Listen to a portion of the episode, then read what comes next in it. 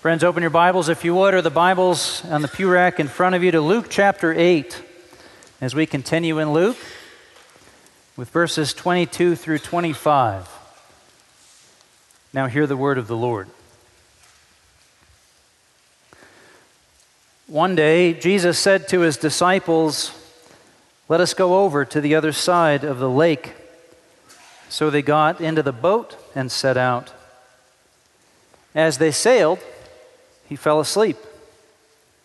A squall came down on the lake so that the boat was being swamped and they were in great danger. The disciples went and woke him, saying, Master, Master, we're going to drown.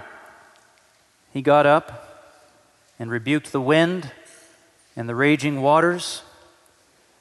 The storm subsided and all was calm. Where is your faith? He asked his disciples.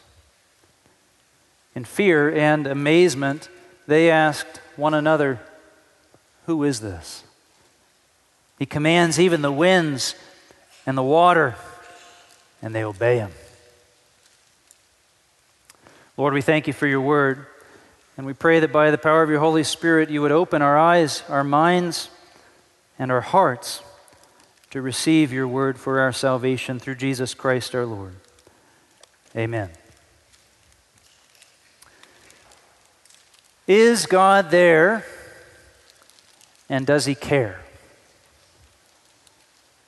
This is the question that comes to us in times of distress. This is the question that we ask one another when things are all upset in the world.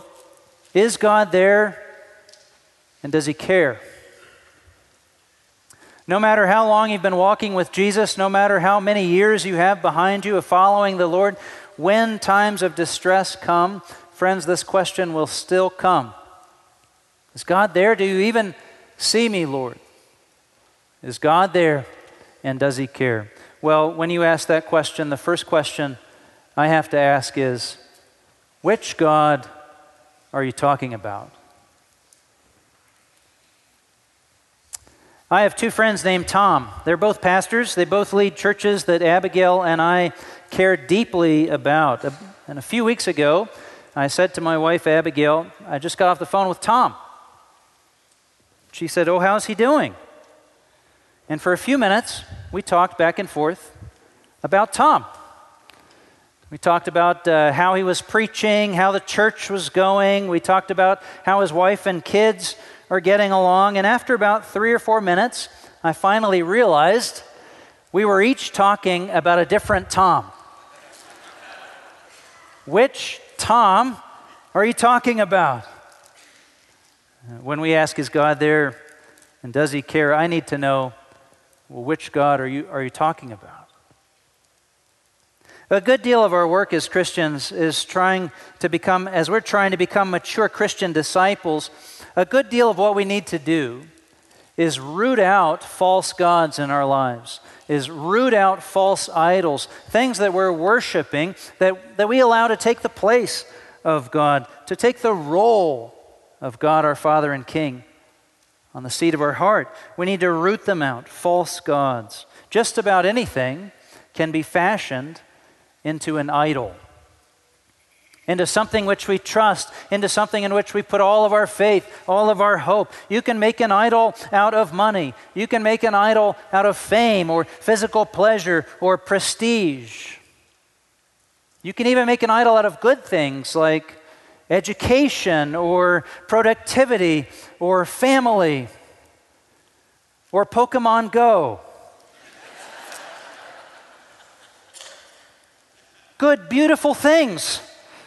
But if you, if you get too excited about them, they can become an idol. Did you know that we're a Pokestop, by the way? Our church is a Pokestop. Some of you don't know what you're talking about. You better ask your kids, your grandkids.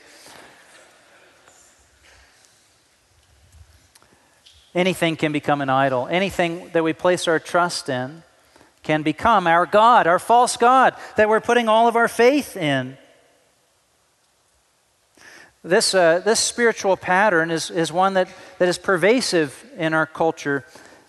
And not even just making uh, something that already exists out to be a God, putting your faith in things that are already there. But what's really pervasive in our culture is making your own God, creating your own God, a God of your own projection, an object for your own personal spiritual experience, a God of your own fashioning.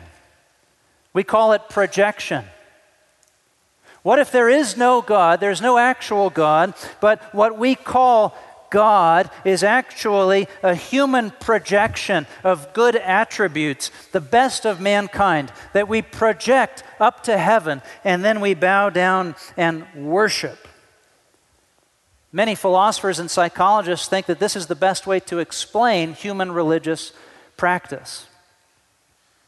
That there is no real God, but we project up into the heavens. I project my best self, the perfect life, the happiest and most fulfilled life that I can conceive of. And because I can't make it happen under my own power, I psychologically project it up into heaven and I call it God.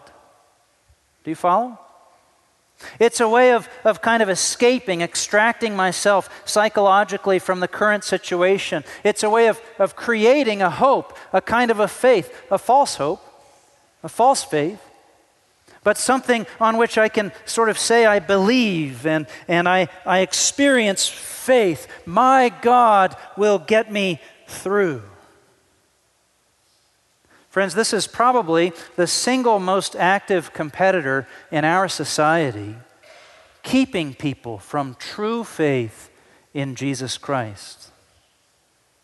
The idea that we can fashion our own gods that we can each walk around with our own God concept, our own God principle, and get all the benefits of believing. Oh and, oh, and oh, it fits our culture to a T because what that means is there's no saying, my God is better than your God, or my God is truer than your God, because that would be like saying, my dreams are, are better than your dreams. That's just rude. You wouldn't do, you wouldn't do that. You see. What if there is no God? We're just projecting something into the heavens and, and we're just walking around, each of us, with our own God principle. Friends, I'm telling you, there are a lot of people trying to do this.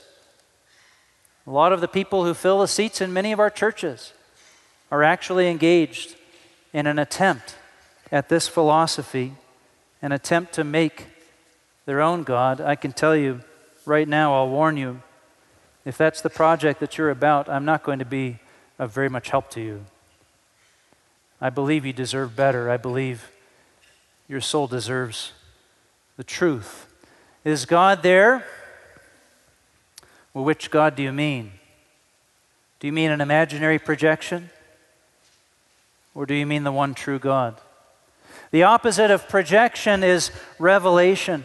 The opposite of projection is that God is there, that God is real, that He actually exists, and God exposes Himself, He reveals Himself to us in Jesus Christ. And we are not free to make God out to be whatever we would like God to be. We're not free to cast God in our own image. On the contrary, what we find is that God is quite settled with who He is and satisfied with who He is. God is there. And God is, God is someone, God is, is something, some, someone with whom we have to contend and we have a relationship with. If God is there, you have a relationship with God. That relationship is either healthy and good or it is broken and bad. See, this isn't a, a, religious and spiritual project of our own making, friends. This is a God, a real God that we have to deal with. So, which God is it? Which God did Jonah cry out to from the belly of the fish? Which God did the disciples rouse when their boat was filling with water? Studying this uh, passage in Luke, a great New Testament scholar named Darrell Bock wrote this. Is God there and does He care? No question is more basic to human beings' relationship to the creation and to one another. If He's not there, then life is a free for all, and we must do the best we can for ourselves. Often, this worldview means that the one with the most power wins. If God is there, then finding Him and responding to Him is our most basic need. For if He exists, then the power resides with Him and everyone becomes accountable to Him. Which God do you prefer? Which God would you rather have? The, the projection or the revelation? Which would you rather have? The God of your own making or the God who makes a claim?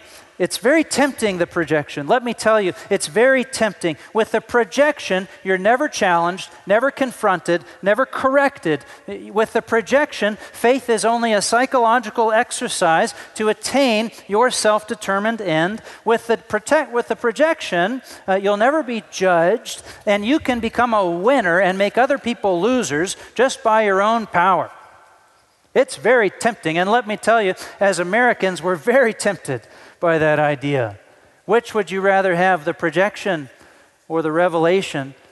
Before you make your choice, let me warn you a projection cannot show up in the storm.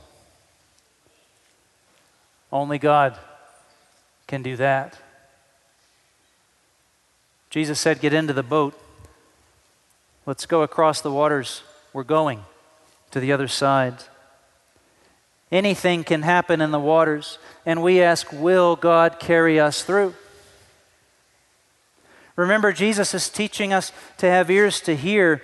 He's teaching his disciples to listen and obey. Get in the boat, he says. Put your whole life in there. They do it. Okay. Across the water they go, and a squall comes down over the lake. The water is filling the boat, and it's, it's bad. Now remember, these are not uh, tourists, these are not novices in the boat. Many of these men are hardened and experienced fishermen. They know when it's bad, and it's bad. Their lives are in jeopardy and they feel that they could perish. And all the while, as the boat is filling up, Jesus sleeps. So the disciples wake him up. Master, Master, they say. Did they mean it uh, in, the, in a good way or did they mean it sarcastically? We don't know. Hey, Captain, good job. You got us into this mess. Now get us out. Wake up, wake up. Don't you care? Jesus does wake up. And he stands up and he puts the storm to rest like a disobedient child. And then he turns to his friends and he takes the moment to teach the people he so dearly loves. Four lessons from this event, four lessons for us. Number one, God is there. God is always there, friends. Don't you know? Jesus is with the disciples in the boat. Even though he sleeps, Jesus is there. Even though they can't really tell that he is, he's there. God is always there. God is there in the storm. And as a side note, uh, isn't, it, uh, isn't it good and comforting that Jesus sleeps in the boat? Isn't it? No? You don't want him asleep? You want him awake? Well, think about it this way Jesus sleeps because he is undisturbed by the storms that terrify us. Jesus is there and he is unperturbed by the waves that crash against our lives. Oh no, Jesus, we say. The waves of secularism are, are sweeping in and sinking our little ship. Oh no, oh no, Jesus. The winds of war and violence are taking the lives of the innocent. Oh, no, Jesus. Oh, no. The next generation seems to be running from you instead of being drawn towards you, like I think my generation may have been. Oh no, Jesus, the political leaders that we have are fools and charlatans. Oh no, oh no, the economic systems are unfair and they're rigged. Oh no, Jesus. Now, what if Jesus got up and turned to you and said, Oh no! Really? It's that bad? What are we going to do? No. Jesus sleeps. The peace of God within his heart is so profound, so deep. Jesus is unperturbed. He is in the middle of the storm, and yet he sleeps. And that's good news. Friends, make your assessments about the world. To cast your prayers and your anxieties on the Lord, but never forget who the Lord is. Amen? Number one, God is there. Number two, God is able. Jesus calms the storm. He stands up and he rebukes it.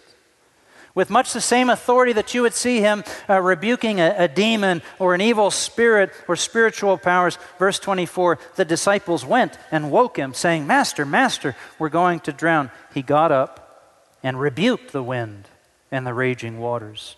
The storm subsided, and all was, say it with me, calm.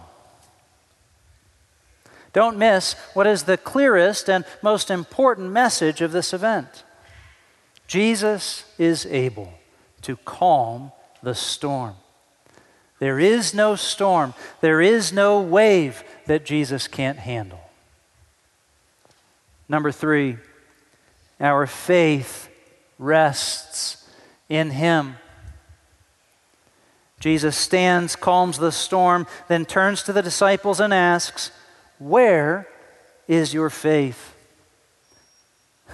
There's a lot that Jesus could have said in that moment. I might have gone with something like, Yeah, did you see that? Or, I told you so. Or even just, Ta da!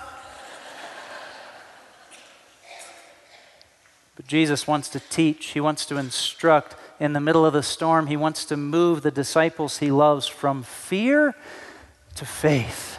And so he says, Where is your faith? It would have been a lot to ask of these disciples, I know, but they should have trusted the words of Jesus. He said, Get into the boat. We're going to the other side. That should have been enough. They needed to trust that if Jesus said we're going to the other side, then we're going to the other side. Storm or no storm, wind or no wind. They should have trusted in the words of Jesus. Where is your faith if not in the promises of Jesus? Where is your trust in not in the promises that he has declared? How long did the, the disciples going through the storm try to fa- fix everything and solve it with their own expertise, their own experience, their own uh, ability? Ability. How long were they looking at Peter and James and John, these weathered uh, fishermen, and saying, Why don't you fix this? You know, you can picture Matthew, the tax collector, sitting in the boat with his hands folded across his lap. Uh, Peter, you know, you're the expert here. Uh, why don't you do your boat stuff and get us out of this? And how long? How long was their faith and their trust in their own capabilities, their own means and ways and experience? How long before all of that ran out and they had to turn to Jesus? Our faith rests in Him, and it belongs in Him first. Number four, Jesus is God. By his deeds, he is revealed. Ideas can make you interested, but deeds make you tremble. Verse 25 Who is the. In fear and amazement, they asked one another, Who is this? He commands even the winds and the water, and they obey him. Who, who is this? Who is this Jesus? These uh, Hebrew fishermen, they would have known Psalm 107. A good chunk of Psalm 107 goes this way Some went out on the sea in ships. They were merchants on the mighty waters. They saw the works of the Lord, his wonderful deeds in the deep. For he spoke and stirred up a tempest that lifted high the waves. They mounted up to the heavens and went down to the depths. In their peril, their courage melted away. They reeled and staggered like drunkards. They were at their wits' end. Then they cried out to the Lord in their trouble, and He brought them out of their distress. He stilled the storm to a whisper. The waves of the sea were hushed. They were glad when it grew calm, and He guided them to their desired haven. Who is this? They asked each other. Only God can do this. Who is this? Only God has that much authority. Who is this? Only God has that power. And this is Jesus. This is not some shade of projected human potential, not some imaginary embodiment, a mist of human hopes and dreams. No, no, no. This is Jesus, and Jesus is God. In the middle of the storm, Jesus wants to move his disciples from fear to faith. Where are you? Where are you today? Where is your faith? Where is your trust? Last week, a woman named Shetamia Taylor was leaving the protest in Dallas with her four teenage sons when she caught a bullet in her leg from the same shooter who ruthlessly murdered five police officers that day. She had come to teach her children, as she said, that there is power in unity when people stand together peacefully. As they were leaving, shots rang out, and the bullet pierced her calf and fractured her tibia a nearby police officer looked at her and said, He's got a gun, run. You may have heard that Shetamia Taylor is now known for what she did next. She grabbed her son and she threw him down into the gutter of the street and she lay herself over him, holding him down to shelter him from any further harm. And she prayed. She prayed and she prayed.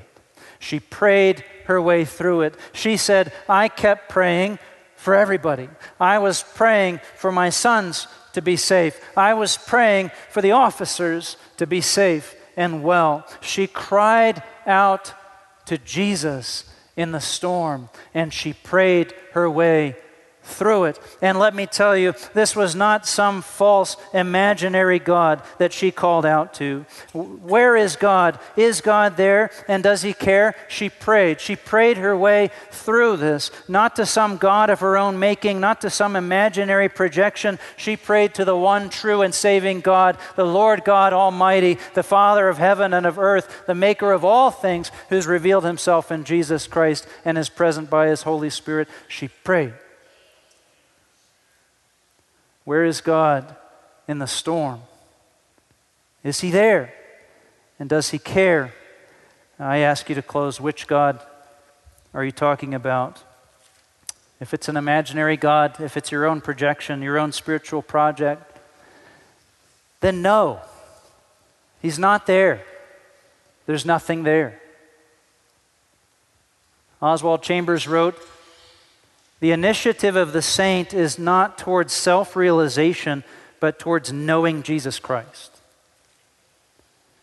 Cry out to God. Open your heart to Jesus Christ. Turn toward Him. Trust in Him. Open up in faith, and you will see that He is there and He can hear. If He heard Jonah from the belly of the fish, if He heard Joseph from the bottom of the well, if He heard David from the caves of Adullam, if He heard the disciples in the boat with their ankles swamped with water on the Sea of Galilee, then, brother and sister, this God can hear you.